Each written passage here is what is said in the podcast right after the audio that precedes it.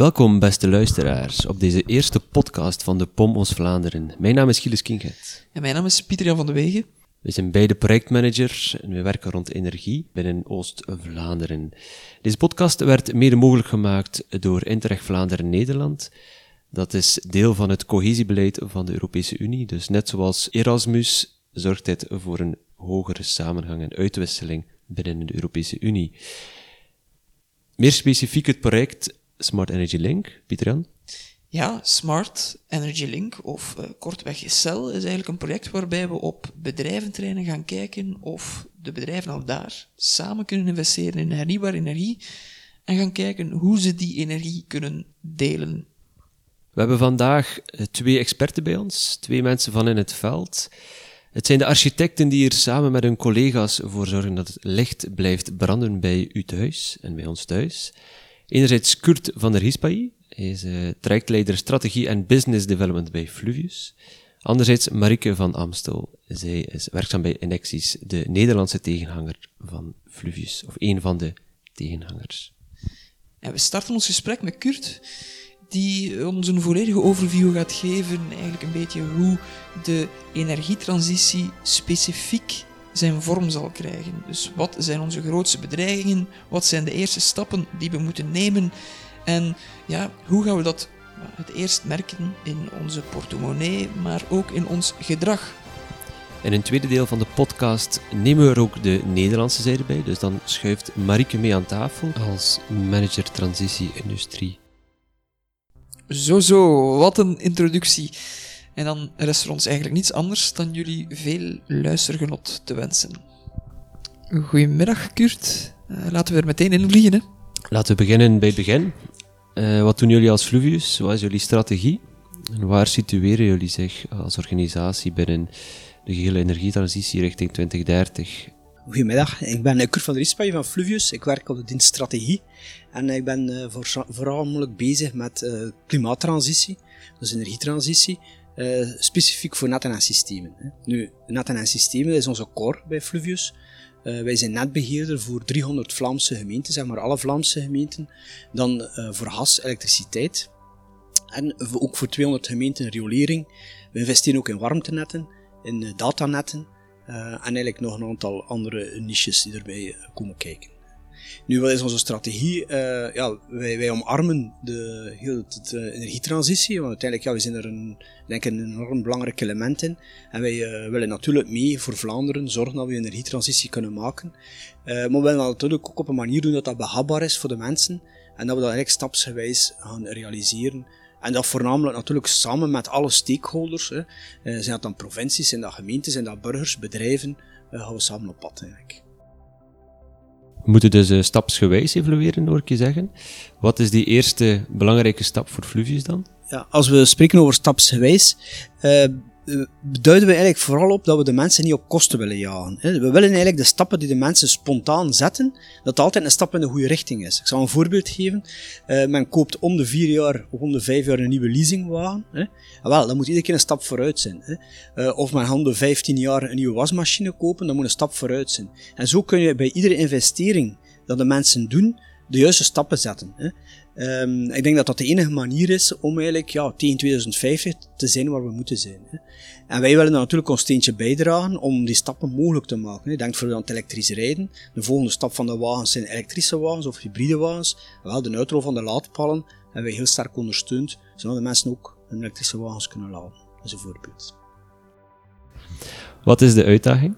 Kunnen we dat kwantificeren in, in vermogen, in kilowattuur? Uh, Hoeveel elektrische mobiliteit verwachten we?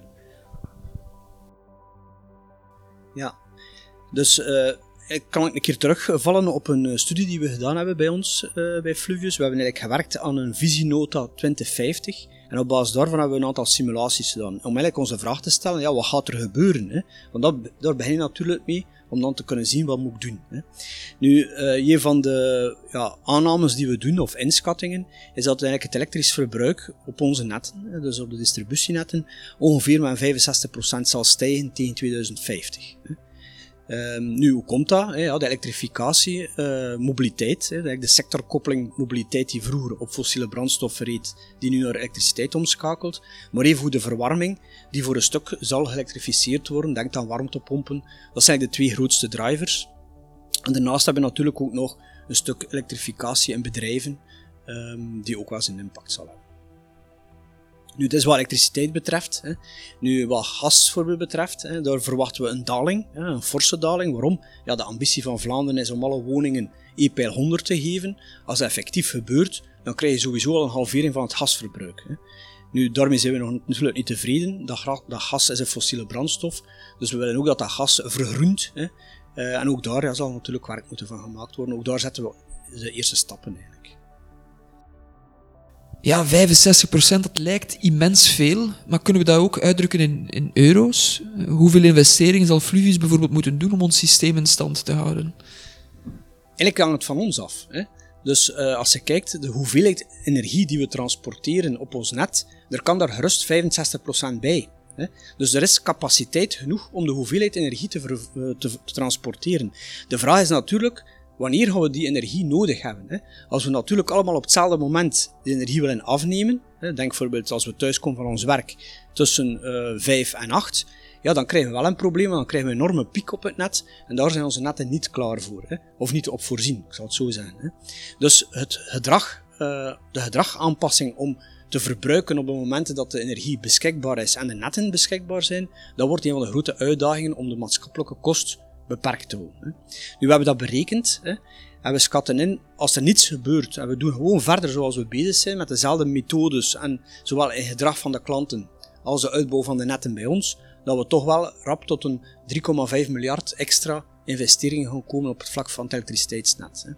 Nu, kunnen we dat gedrag bijsturen, dan kan dat, die extra investering enorm dalen, meer, met meer dan met de helft dalen zonder probleem eigenlijk. Hè.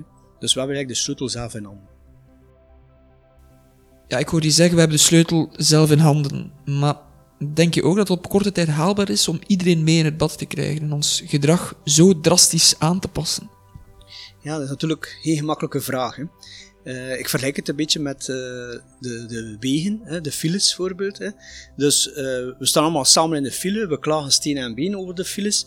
En eigenlijk zijn we de oorzaak en de oplossing van die file. Als we morgen allemaal de trein nemen, is er geen file meer. En eigenlijk zal dat een beetje hetzelfde zijn met het netgebruik. Dus we zullen ook op een aantal ja, limieten botsen. Uh, en deze limieten zullen ervoor zorgen dat we ons gedrag stelletjes aan aanpassen. Um, natuurlijk zou het veel beter zijn dat we dat gedrag al aanpassen om die, die botsing zo klein mogelijk te maken. Uh, maar het wordt een uitdaging om de mensen mee te krijgen. Excuseer. Nu, we hebben een, uh, een uh, meting gedaan, een enquête, bij heel wat Vlamingen. En wat blijkt dat heel weinig Vlamingen op de hoogte zijn van een energietransitie. Waarom? Is niet duidelijk. Wat er moet gebeuren is niet duidelijk. Ja, dan kun je moeilijk verwachten dat er gedrag uh, zal aangepast worden. Dit is ook de reden dat we een grote campagne gaan opzetten om eigenlijk uh, ja, een eerste stap te zetten, de bewustwording op gang te trekken. Eigenlijk. Je spreekt dus over, over marketing en, en communicatie, maar gaat dat wel wel genoeg zijn? Zijn er geen beleidsmaatregelen nodig die ons gedrag in een andere richting eh, zullen stuwen? Ja, het zal zeker een eh, set van maatregelen zijn die nodig is. Hè. Um, eerst en vooral moeten we uitleggen aan de mensen wat er moet gebeuren en waarom. Hè. Dan moeten we ook die mensen mee in hun verantwoordelijkheid stellen. Hè. En moeten we natuurlijk uh, ook middelen aanreiken om het te kunnen doen. Om te kunnen handelen, om te kunnen uh, zaken veranderen. Nu, een van die dingen is de uitrol van de digitale meter. Hè. Dat is een, een hoeksteen van de energietransitie om heel duidelijk te weten wat er gebeurt op het net, wanneer dat je verbruikt enzovoort. Hè. Uh, daarnaast gaan ook hulpmiddelen moeten ontstaan. Hè. De mensen gaan moeten kunnen hun verbruik sturen. Hè.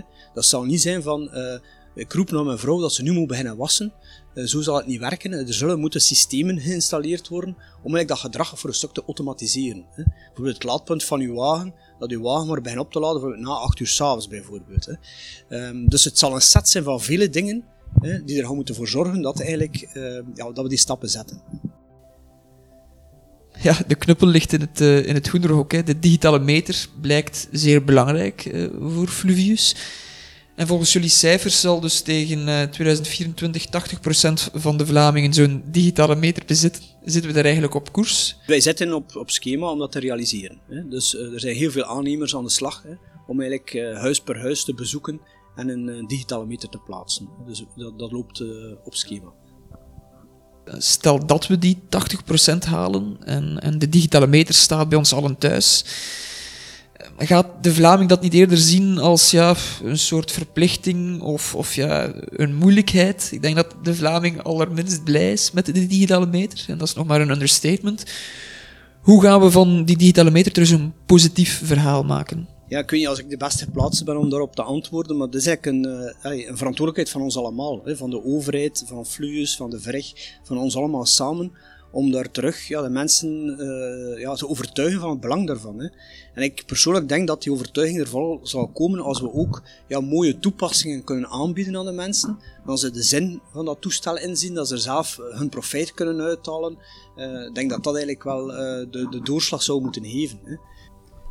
Kan je een voorbeeld geven van een dergelijke toepassing? Dus er zijn al verschillende toepassingen, maar een van de toepassingen is eigenlijk ja, de koppeling met een, ze noemen dat een energiemanagement systeem. Dat is niks anders dan een kleine controller die je bij je thuis zet. Je maakt de koppeling met de digitale meter.